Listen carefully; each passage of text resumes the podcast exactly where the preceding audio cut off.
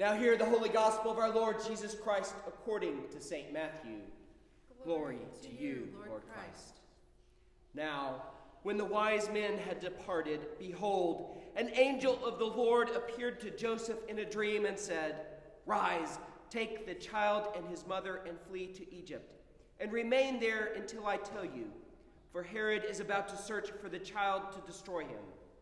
And he rose and took the child and his mother by night and departed to Egypt, and remained there until the death of Herod. This was to fulfill what the Lord had spoken by the prophet, Out of Egypt I called my son. Then Herod, when he saw that he had been tricked by the wise men, became furious, and he sent and killed all the male children in Bethlehem and in all that region who were two years old and under, according to the time that he had ascertained from the wise men. Then was fulfilled what was spoken by the prophet Jeremiah. A voice was heard in Ramah, weeping in loud lamentation. Rachel weeping for her children. She refused to be comforted because they are no more. But when Herod died, behold, an angel of the Lord appeared in a dream to Joseph in Egypt, saying, Rise, take the child and his mother, and go to the land of Israel, for those who sought the child's life are dead. And he rose and took the child and his mother and went to the land of Israel. But when he heard that Archelaus was reigning over Judea in place of his father Herod, he was afraid to go there, and being warned in a dream, he withdrew to the district of Galilee. And he went and lived in a city called Nazareth, so that what was spoken by the prophets might be fulfilled, that he would be called a Nazarene. The gospel of our Lord Jesus Christ. Praise to you, Lord Christ. Please be seated.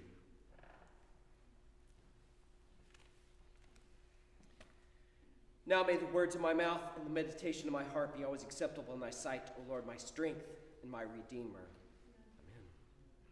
One of the great gifts of the Christmas season is the invitation to recognize and see Emmanuel, God with us. A second closely related gift is that because of the incarnation, because of God taking on human flesh and dwelling among us, God also takes on our story and invites us into his great story. Today, we celebrate the second Sunday of Christmas, the Sunday in between, the Sunday in between Holy Innocents and Epiphany.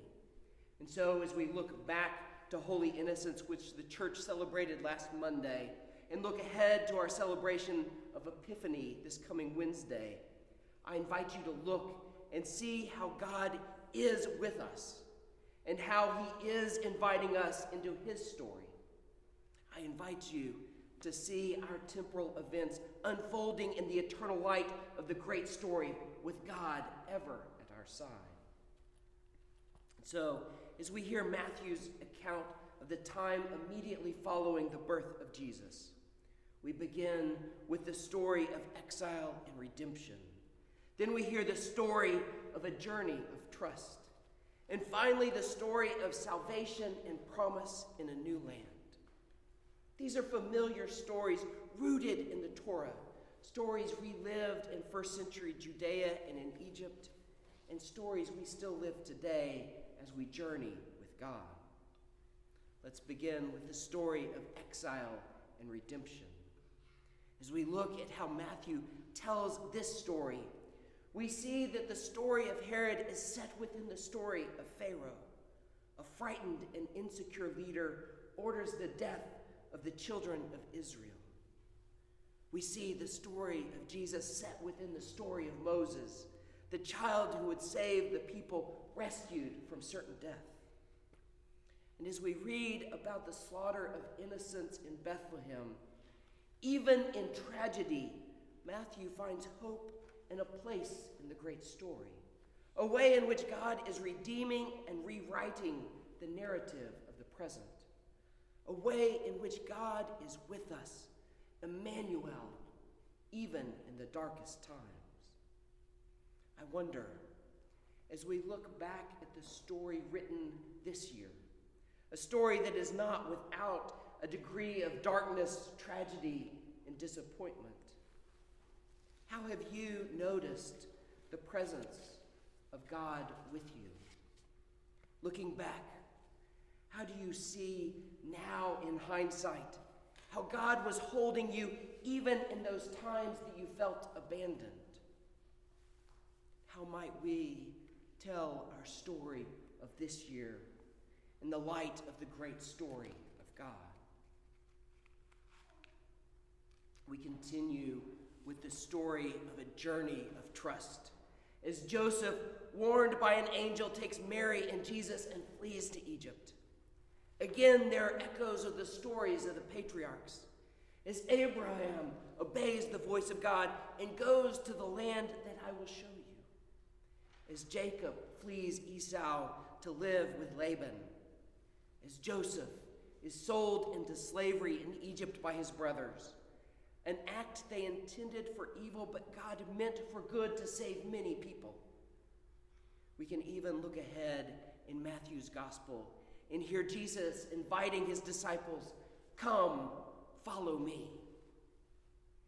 I wonder, as we look ahead to the coming year, how might God be inviting us to step out in faith on a journey of trust?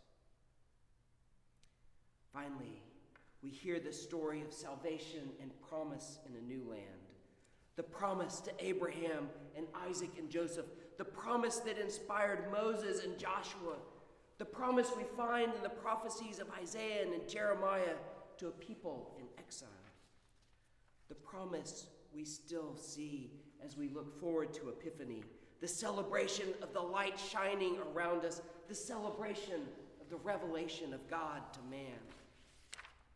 Matthew tells of wise men from the East, non-Jews, outsiders to the story, and yet still created in the image of God, holders of a wisdom that knew God even if they did not know his name, contrasted with those who knew his name and yet failed to know God as he walked among them.